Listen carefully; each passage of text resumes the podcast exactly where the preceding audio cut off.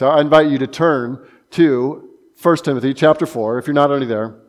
This has been, for me, a text that has got me praying a lot. I mean, I think I pray pretty regularly as I'm preparing a sermon, but for whatever reason, this text for me has been stirring.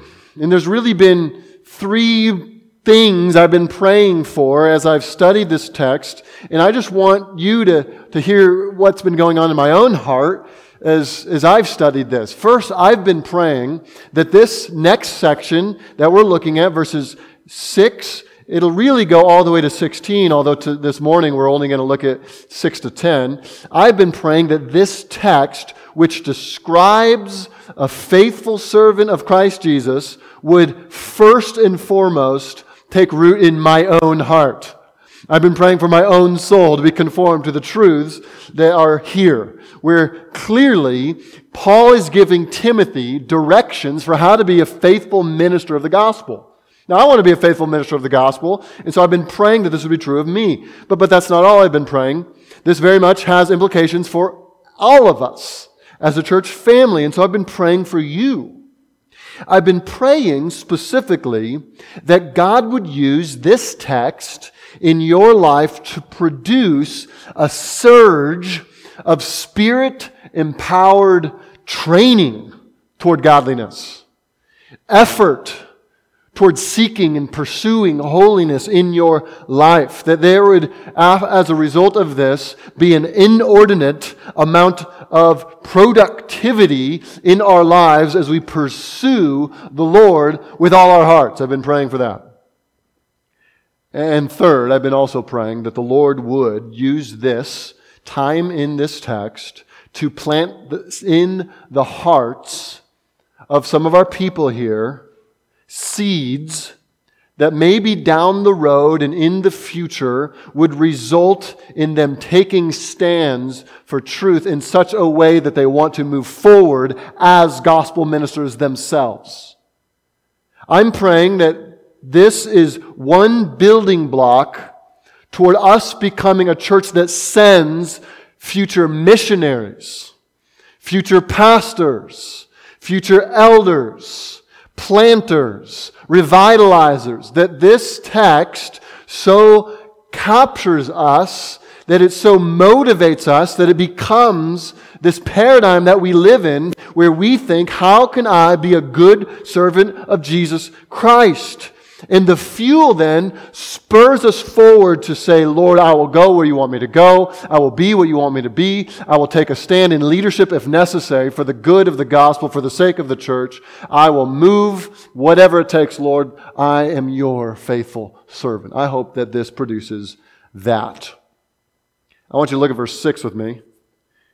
Paul's writing to Timothy. He says, If you put these things before the brothers, you will be a good servant of Christ Jesus. There's a condition. If you do this, Timothy, this is what you will need to do to be a good servant of Jesus Christ.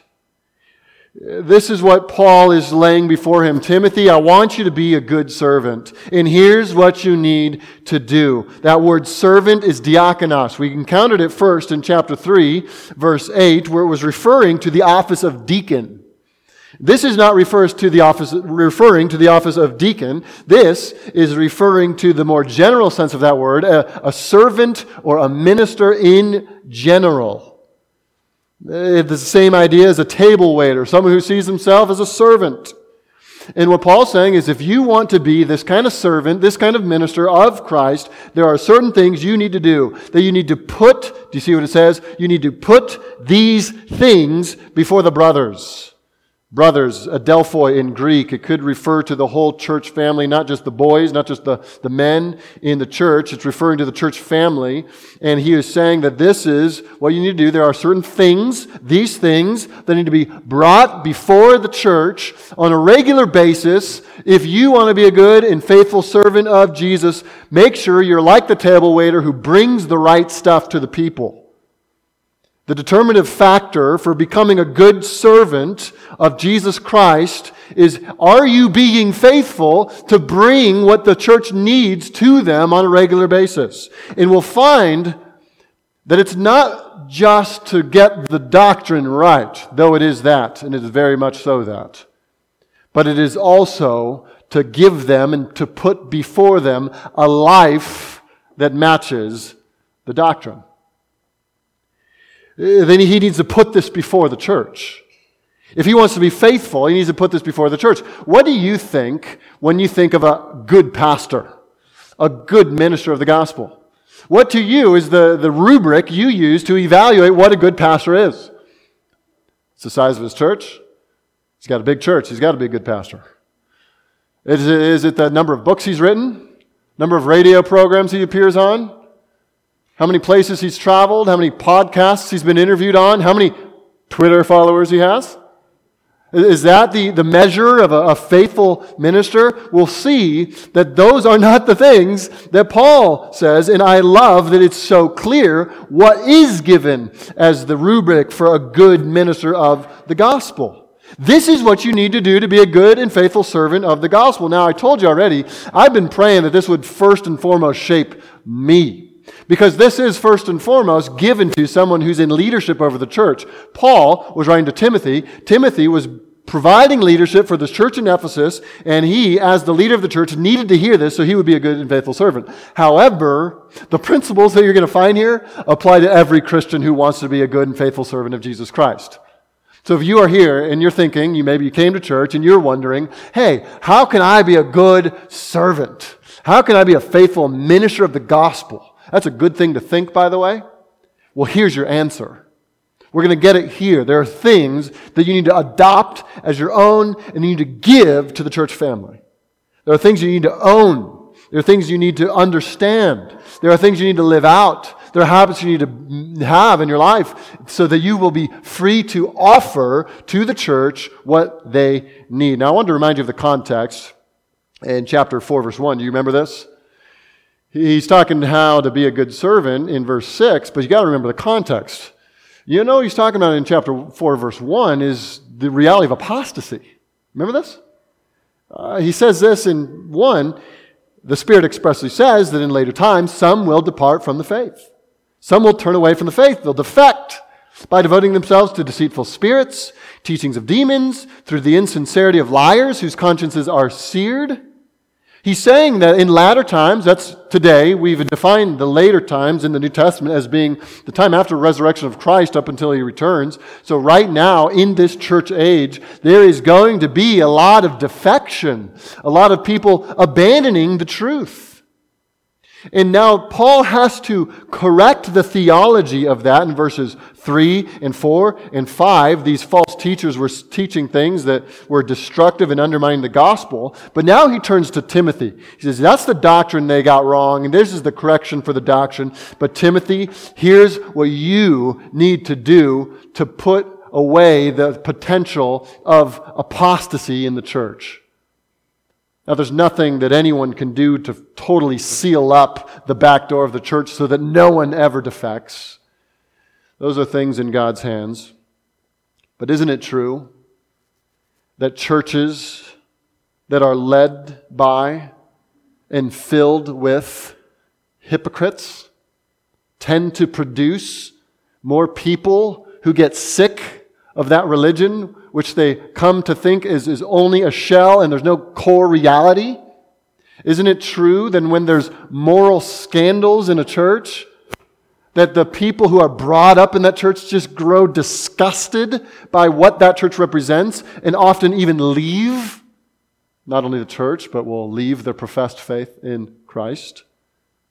Isn't it also true that, that churches that are just very superficial when it comes to doctrine, that just don't give hard answers to hard questions. That those tend to produce shallow Christians who, in the end, are actually no Christians at all, that don't have roots to stem the tide when storms come in. And so, when a Hurricane Katrina devastates their city, or when their so called Christian parents get a divorce, or when some tragedy happens and it hits close to home, they don't feel that their Christianity has any answers. And so they depart. In other words, the, po- the point I'm getting at here, church, is that churches that don't care about the integrity of the members of that church, the leaders of that church, when there's no concern about the moral integrity of the body, the believers, and there's no concern about truth and sound doctrine, those churches tend to become cesspools of apostasy. That you grow up in that church and you see, say, the people are hypocrites, the, the, there's no answers for hard questions. I don't know if I want this. And so, what Timothy is being given by Paul is if you want to fight against defection, we all do, don't we? If you have kids, you don't want your kid to walk away from what you are professing right now. You want to do everything you can, everything in your power to make sure that they grow up loving the truth and loving the church, don't you? Well, what that means is that you want to be a good and faithful servant of Christ, which we find here in verse 6 in the following verses that give us answers how we are to be good servants of Christ. We don't want our lack of integrity, our lack of doctrine to be the reason why people abandon the faith. So let's read, read the whole thing. And we're going to find that there are critical characteristics to the good servant of Jesus Christ critical components to the life of the person who would be a good, faithful, a good, faithful servant, a good, faithful minister of the gospel. Let's read it, verses 6 to 10, and then we'll see these three critical components. Verse 6 If you put these things before the brothers, you will be a good servant of Christ Jesus, being trained in the words of the faith and of the good doctrine that you have followed. Have nothing to do with irreverent, silly myths. Rather, train yourself for godliness. For while bodily training is of some value, godliness is of value in every way, as it holds promise for the present life and also for the life to come. The saying is trustworthy and deserving of full acceptance, for to this end we toil and strive because we have set our hope on the living God, who is the Savior of all people, especially of those who believe. These three critical components come out in this text that will make us, if we do them, into good servants of Jesus Christ. Let's look at the first critical component. Here it is. The good servant of Christ is nurtured in the truth. The good servant of Christ is nurtured in the truth. See that word in verse 6 being trained. Being trained. That word trained in some translation is nourished or nurtured. It has less to do with a physical regimen or exercise. The word trained in the following verses is actually a different word that refers to that. But this word refers more to the idea of being trained up like a child is trained up. It's like rearing a child to, to understand certain things. Timothy in order to be a good servant, must be nurtured by, nourished in, trained up, reared up by Scripture and by sound doctrine. The idea, as strange as this might sound, is that Timothy ought to see himself as a child, and Scripture is his father, sound doctrine is his mother, and he is learning from them. He is living in their home. He is being raised by them. See, leaders in the church, according to 1 Timothy, are to be able to teach. They are responsible to be people who present the truth to the congregation. And so they ought to be nurtured by it, growing in it, eating it up, taking it in, letting it fill their minds so that it affects their hearts. It goes on to say, and of the good doctrine that you have followed. Again, some translations will say followed closely because the idea of that word followed uh, is like a historian.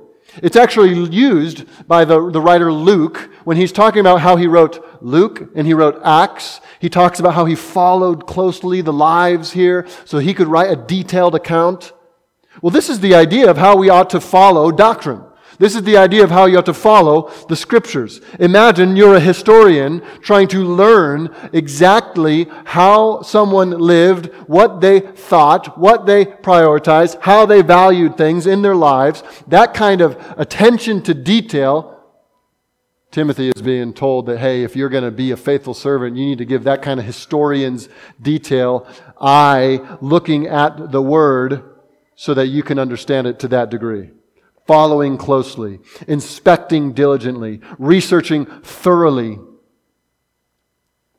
you want to be a good servant of Jesus Christ?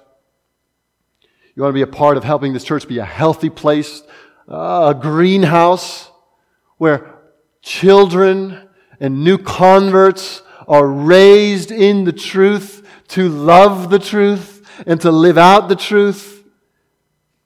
Let's all be lovers of truth. Not just feeling it in our minds, as we'll see here in a little bit, but being nurtured by truth, nourished by it, hungry for it, loving it, paying attention to it. You see, some of us think that being faithful in ministry or being effective in ministry is all about putting in your back pocket a few key verses that you can kind of give out whenever there's a need. Um, you got a few verses. You got a Romans road memorized. That's good. Uh, I'm not knocking the Romans road. You got your four spiritual laws. You got a collection of verses, and they're like pills for each sickness. I got this for you. I got that for you. I got this for you. But what, what this is talking about is, is not that, that that's bad or that that's wrong. It's not that at all. He's talking about something much deeper. Something that you, you feed on the word so that it nurtures you. It is filling your mind. It is filling your heart so that the overflow of your heart comes out in conversation, and it is filled with truth, life giving truth that you yourself feasted on first, and now out of the overjoyed love for this truth, you can give it to others and they can sense the value of it. A servant of Christ must be a student of Scripture, must be a lover of the Word. A servant of Christ, a minister of the gospel, must be trained in the words of the faith. That's what he says. Trained in them, nurtured by them, and of good doctrine. Friends, one of the scourges on the American church today is a kind of carelessness about what's true. Right? Our country certainly doesn't know any reality in terms of what's true and what's not true. And often that mindset creeps into churches and we become careless about what's actually true. We can even become relativistic, where that's true for you, but it's not true for them, and it's not true for me. But we are people who believe that there is revealed objective truth. And if we, as a church, if pastors or elders are unconcerned the, the, the pastor's putting together slapdash sermons based on half baked theology, that we build our church on the pragmatic business practices, what works best. We are going to create a place that is not a healthy environment to raise our kids, to raise up Christians. We can't be careless about this stuff. Don't believe the lie that to, to, to know your doctrine is to be unloving. Don't, don't, don't believe that lie. To, to actually have convictions about things is to be unloving. Doctrine and love are married, and happily so. Because you can't love someone rightly or well if you don't know what's true. And so we have to know the truth in order to love well. In fact, if you were to go back into chapter 1, go back and see this yourself. What is the whole point of Timothy's ministry?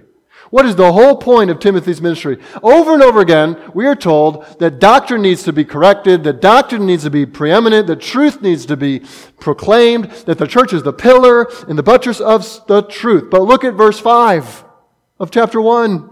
The aim, the end, the goal, the whole point of our charge is love. Do you see that? Why do we labor to understand theology? Why do we labor to understand texts and apply the truth to the congregation? Here's why is that we won't know how to love unless we know the truth. And so truth becomes the platform for love. And truth produces love. When we understand what God has done for us in Christ, it produces love.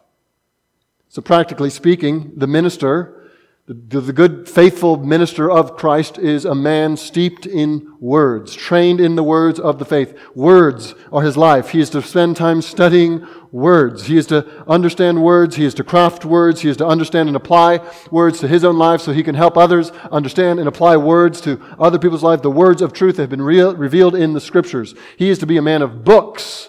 He is to be a man of reading and study. And first and foremost, of course, is the inspired books the, the 39 Old Testament books, the 27 New Testament books, that is the field that he will plow all the days of his life. It is the mind that he will excavate again and again and again as he labors to understand what God has revealed so he can feed the church of God. But I also think that he will not only limit himself to just reading Scripture, he will read other books that help him understand Scripture. A faithful minister's got to understand the Word of God, and he will take help from people he can get help from. Uh, Paul is actually a tremendous example of someone who was so devoted to study that he would go to great lengths to secure for himself books so he could study. It's actually biblical. I want you to see this. Go to, go to 2 Timothy chapter 4. 2 Timothy, I think you might know already, is the last book that Paul wrote. He's in prison. He's months before, it's months before he dies. And in chapter 4, he's writing his last words. he's writing his last words. And he has some final requests. Verse 13 When you come, bring the cloak that I left with Carpus at Troas Winter was probably coming. He needed to get warm in a dark and cold prison cell. He wanted his cloak. But look what he also says. When you come, bring the cloak that I left with Carpus at Troas, also the books. I love this guy, Paul. I'll bring the books, and above all, the parchments. He's in a prison cell. He's about to die. It's getting cold. And he's saying at the end of his life, bring me books because I'm not done studying. I'm not done learning. If you want to be a faithful servant of Jesus Christ, you will be a learner. You will be a studier and you will study the Word of God first and foremost, but any books that you can bring in to be tour guides to help you understand this book better, you will make them welcome friends in your life. I can't say it any better than what Spurgeon said on this text. He, he, he says, kind of humorously, he says this He's inspired, and yet he wants books. He has been preaching for at least 30 years, and yet he wants books. He had seen the Lord, and yet he wants books. He had had a wider experience than most men, and yet he wants books. He had been caught up into the third heaven. He had heard things which is it unlawful for a man to utter. Yet he wants books. He had written a major part of the New Testament, and he wants books. The apostle says to Timothy, and so he says to every preacher, give thyself to reading. The man who never reads, he goes on, will never be read. He who never quotes will never be quoted. And this is my favorite little line he says. He who will not use the thoughts of other men's brains proves that he has no brains of his own. A carpenter will buy wood and saw. A fisherman will get his pole and his net. A good and faithful minister of the gospel will use his books to sharpen his mind, to inflame his heart, to help him understand. He will get books and they will be like good friends to him. They will be like companions to him. They will be around him and they will help him understand this book. That he will read books by people who walked near to Christ and who on the pages they burn so brightly with love for Jesus that in reading them the flame is caught up in his own soul. This is why I happen to like what the scholar in the 1500s said, Erasmus. He said, When I get a little money, I buy books. If any is left, I buy food and clothes. Or what my seminary professor used to said, sell your shirt, buy a book. Not sure what Ashley thinks about that one. But it's central. And I would commend to you, even if you have no aspirations to be a leader in the church, I would commend to you the reading of good books. That if it's hard for you, I would say to ask God for help, to do it in a pace that you can do it, and to don't make it a matter of legalism where you're better off or you're a better Christian for doing more books, or you're worse a Christian for doing less books, but I would commend the practice of doing your best and doing all you can to get before you literature that helps you understand this book and apply it to your life. We prayed for the men's equipping group this morning. Uh, some of them in that book have been doing reading, lots of pages uh, we have read as a group R.C. Sproul, John MacArthur, John Piper, Mark Dever, J.I. Packer, Wayne Grudem, Jerry Bridges, J.C. Ryle, and some others. Uh, some of the women in our church have read Jen Wilkins' book, Women of the Word, and then they've gotten together to study the Bible together. This is great. And it helps us as a church grow in a depth of understanding for what God has said is true, but also helps us apply it into our lives. Hey, Timothy, Paul says, hey, you want to be a good, faithful servant. You want to be a minister of the gospel. Be trained, nurtured, nourished in the words of the faith and of the good doctrine that you followed. Be in the book. Live in this book and visit other books that help you understand this book. That's the first component for a faithful minister is they are nurtured in the truth. But secondly, the second critical component is they are trained in godliness. Now, there's a danger in what I just said, and I'm going to admit that. That we become so bookish that we forget to love people. That we become theological eggheads, that we don't have time for depth of relationships or walking with people who are not yet at the level of theological understanding as we are. Now, that would be a travesty and that would be a misuse of what this text implores us to do. Because look at what is said next. Chapter 4, verse 7 have nothing to do with irreverent silly myths. Rather, train yourself for godliness. So if you thought that was all just about the mind and getting information in your head, well, here he's saying you need to be nourished in the truth. You need to be trained in the faith, the words of the faith. But all that you know and all that you're learning, you need to then get on a regimen of training so that it translates into godliness.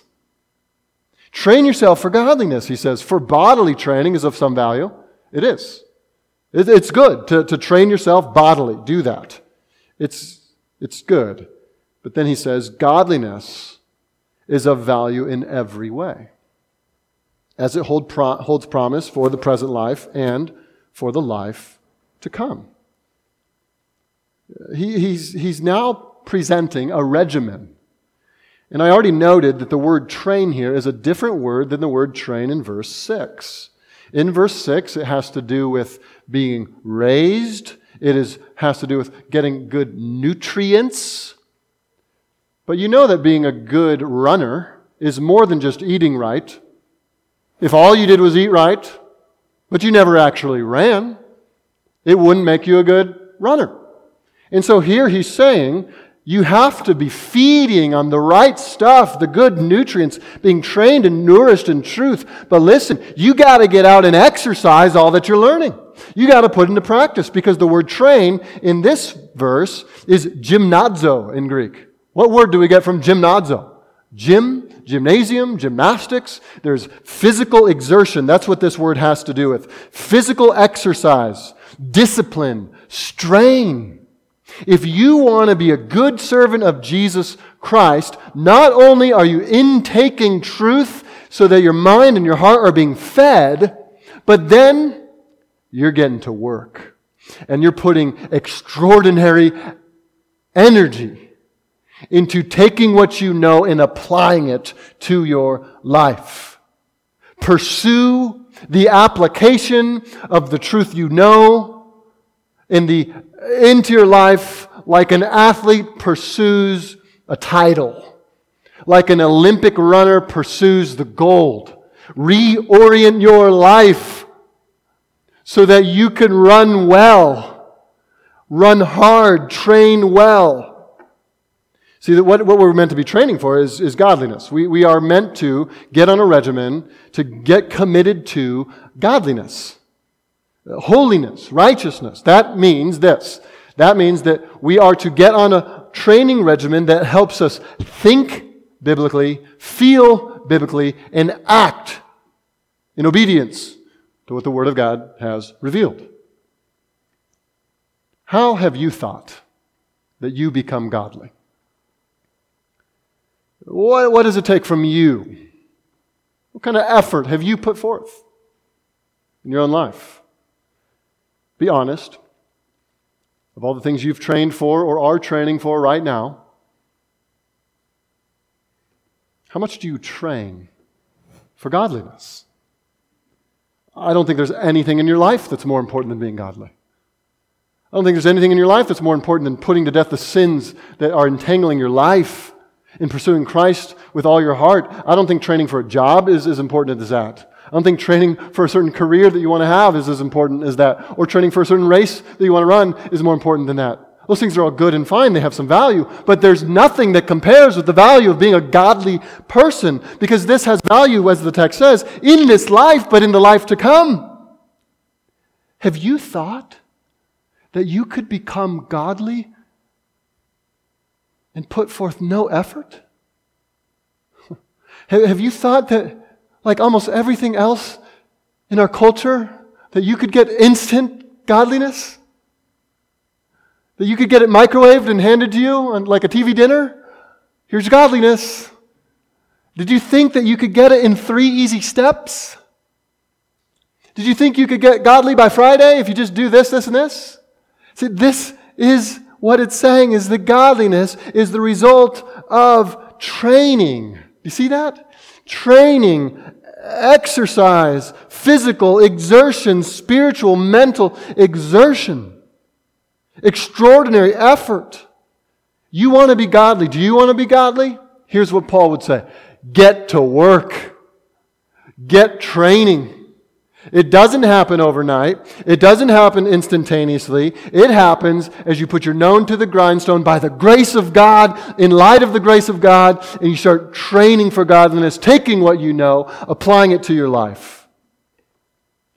What's the opposite of such training? What's the opposite of such discipline? You know what it is? It's drift. And that's subtle. In fact, some of you might be in the middle of the drift right now and you wouldn't even know it. I remember when I was a kid going to a river and I jumped in at one part of the river and I was swimming and I was having a good time. I wasn't paying attention to where I was. I suddenly looked up because I wanted to swim back to the shore and I was 30 yards away from where I got in. I didn't have any idea. Maybe that's what's happening to some of you. Listen, friends, there's no neutrality. There's no neutrality in following Jesus.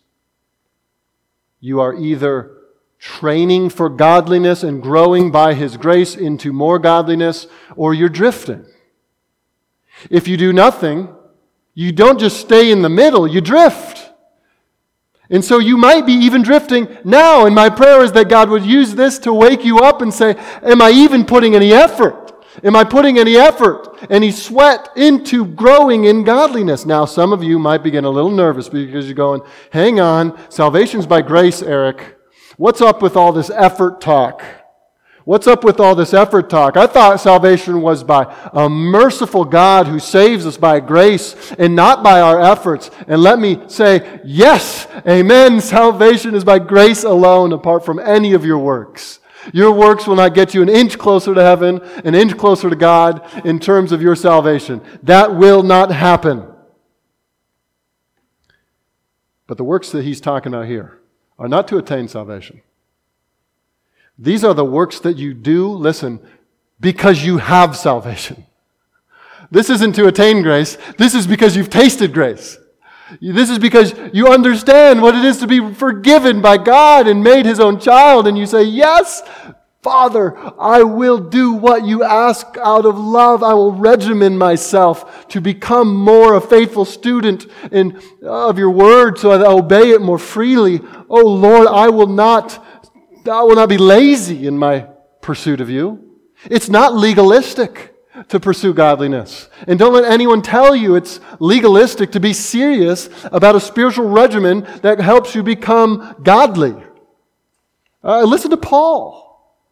Paul was not lazy when he talked about his own spiritual growth. Listen to Philippians 2. You could jot this verse down. Go look at it later. Philippians 2, verses 12 and 13. Therefore, my beloved, as you have also always obeyed, so now, not only as in my presence, but much more in my absence, listen to this. Work out your own salvation with fear and trembling, for it's God who works in you both to will and to work for his good pleasure. You've got salvation. Now work it out, is what he's saying. But if you want even more proof that Paul was an extraordinarily hard worker in his pursuit of godliness, look at 1 Corinthians 15.10. You say, okay, Paul, help me understand. Did you become godly? Did you become what you are because you worked hard or because of grace? Watch what he says. Verse 10, 1 Corinthians 15. But by the grace of God, okay, Paul, it's grace. By the grace of God, I am what I am. And his grace toward me was not in vain. On the contrary, I worked harder than any of them though it was not I, but the grace of God that is in me. Guys, I don't think Paul knew what it was. I do know this. He, he, he would say, It's all grace. It's all grace that I am the way I am.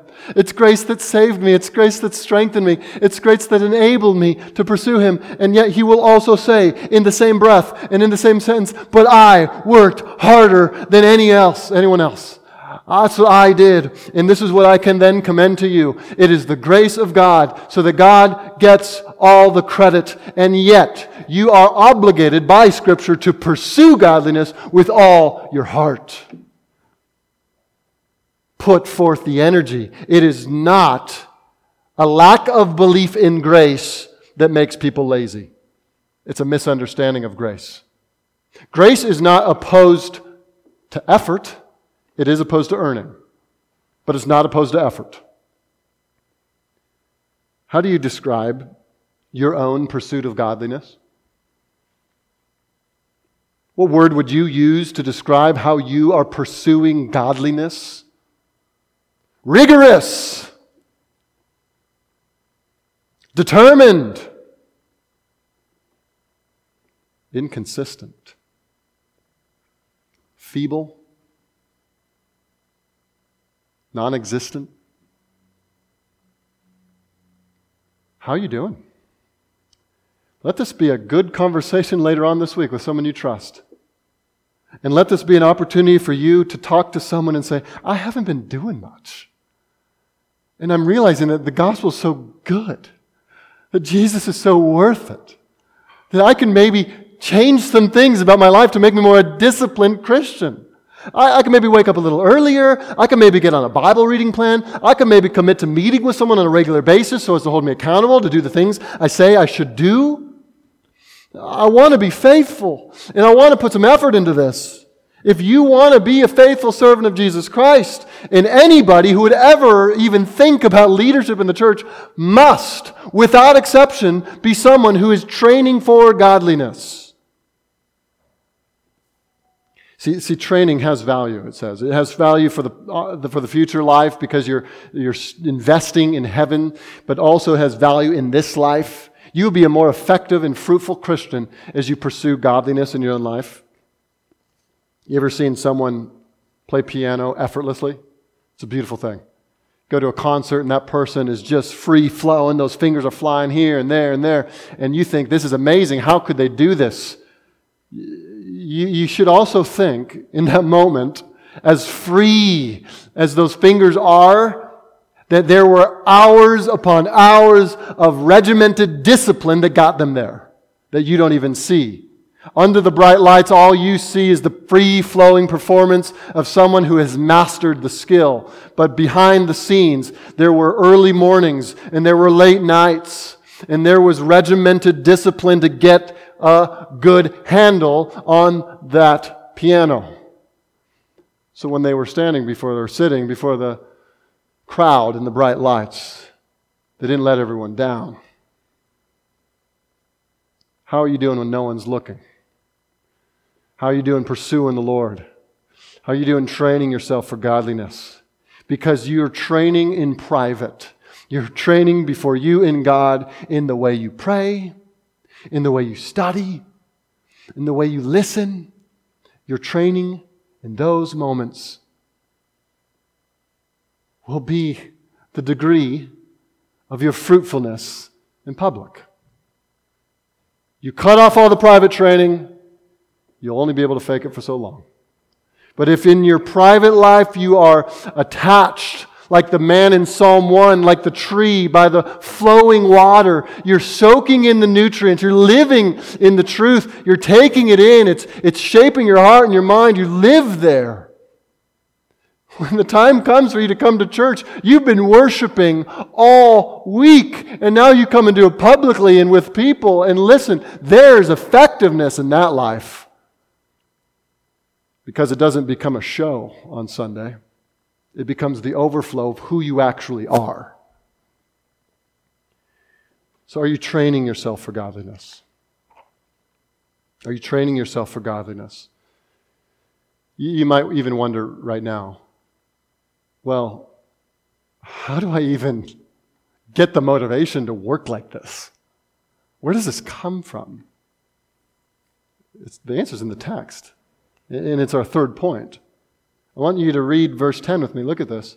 For to this end, this end, this, this end of godliness, this purpose of godliness, for to this end we toil and strive Again, two words that describe the agony of pursuing godliness. For the, to this end, we toil and strive because, here it is, guys. You see it? Do you see that little word? You, you got to notice this stuff when you're reading Scripture. How can we toil and strive? We toil and strive because, you see it there? Here's the answer. Because We've set our hope on the living God, who is the Savior of all people, especially of those who believe. Listen, the only reason you will have any motivation to pursue godliness will be if you understand that your hope is not in this world, but it's in the living God. If your hope is not in the living God, guess what? You will not toil in this life for godliness. You will not strive in this life for godliness. Why? Because you will begin to believe that this life's all you got. And so your life will be characterized by, listen, your life will be characterized by a pursuit of comfort, pleasure, and ease. And you will begin to find that the decisions you make are all based on what will bring me comfort, one will make my life easy, or what will bring me pleasure. Why do you do that? It's because your hope isn't in heaven. Your hope's in this life. This life's all I got. I got to make it everything it can be. So I'm not going to discipline myself now. I'm not going to get up and train myself for godliness now. This life's all I got. I'm going to get all the pleasures I can now. Are the decisions in your life made primarily around what is going to bring me most comfort? Did you choose where you would sit this morning based on what would be most comfortable? Did you choose what house you live in based on what would make your life most comfortable? Did you choose what time you would wake up or how you would spend your money all based on what would make your life most easy. As we do that, if that's how we're living, it's a big red flag that should cause us to ask, Where's my hope? Because if my hope is on the living God, the Savior, if my hope's on Him, I'm free from trying to get everything from this life, and I'm free to work hard for godliness because my eyes are set on the celestial city. The heaven is my home. My, that's where my mind is. And so I can be free with my money. I can be free with my time. I can be giving my life in rigorous devotion to others and sacrificial love. See, the path to freedom in godliness is discipline, training yourself for godliness. But you know the path to enslavement is? It's a comfortable path. It's a comfortable path, and, and you take that path, and you will be eventually enslaved to ease. You see this, though? When your hope is set on the living God, you can toil. That word toil has the idea of a farmer, waking up early, working all day, going to bed late. That word striving is where we get the word agonize from. It's the Olympic athlete. Uh, he's running the race. It's the final stretch. He's putting every effort into pushing himself forward so he can cross first. Those are the words he's describing to, to, to talk about how we ought to pursue godliness. But you're only going to be able to do that if your hope's in heaven if your hopes on God. Maybe some of you have not yet set your hope on the living God. How would, how would you know that? You're trying to evaluate yourself. How would I know if I haven't set my hope on the living God?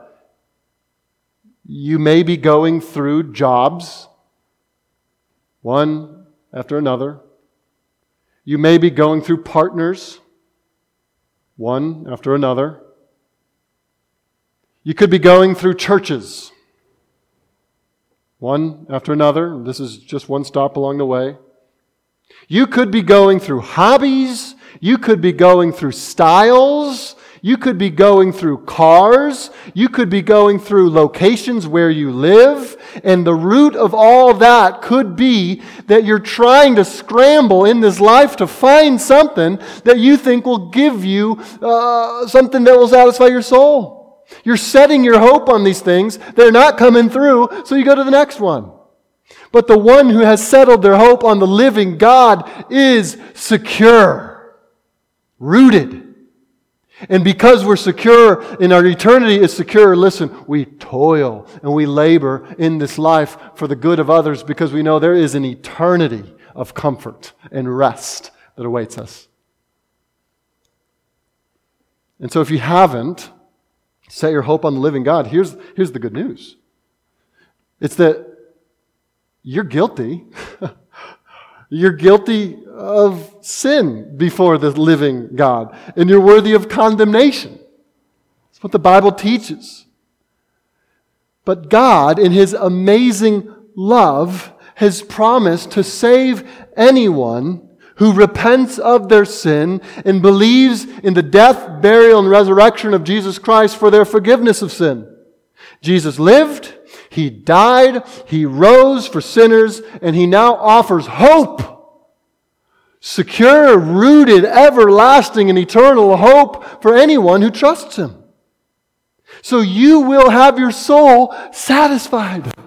And you won't need to go from thing to thing and person to person and place to place looking for something that will satisfy because you are, you're going to be satisfied in God in Christ, in the forgiveness of sins, in the new purpose He gives to your life, and the power He enables you to live for Him. He brings confidence to the weak and weary, and strength to those who come to Him and wait upon Him. Listen, if you haven't yet, bank your eternity on Him. Put it all on Him. Bank your soul on Him. He will forgive you, He will bring you in and adopt you, and your hope will be finished and final and secure. And guess what? You can now begin to work, not for salvation. No, no, no, but because of salvation. You'll begin to work for godliness, not for grace, but because of grace. You will be so enamored by God's grace in your life that He would forgive a sinner like you, He would wash you clean, and that He would actually want to use you for His purposes. You'll be so enamored and overjoyed at that reality that you will then put effort to being His servant Oh, if I would be pure and clean and an instrument in the Redeemer's hand, that would be my greatest joy. You'll say things like that. The paradox is that the people who are most heavenly minded are the people who are the most earthly good, spiritually speaking. Have you forgotten about God, our living hope? God, who is the living God, the Savior of all people, especially of those who believe. Have you forgotten about heaven and the promises He's made to us? Have you forgotten that this life is a vapor?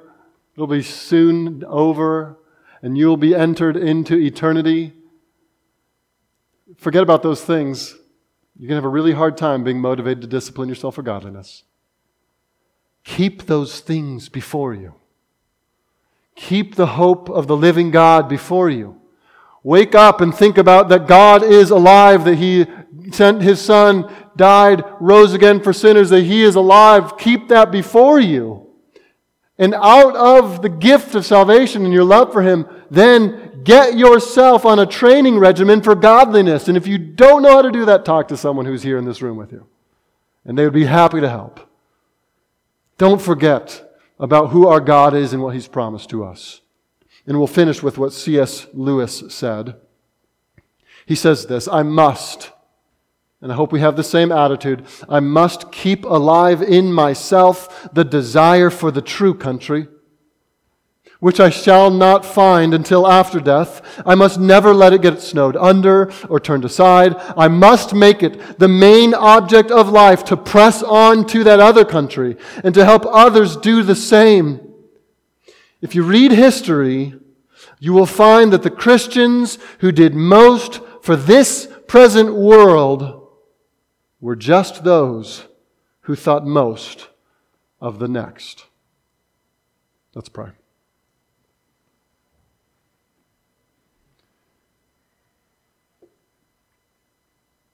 So, Lord, we come and confess that we are a forgetting people, quick to forget your promises, quick to forget that you're the living God.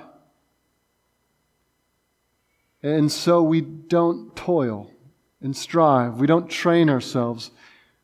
We become pretty happy and content here, comfortable, and ease sets in.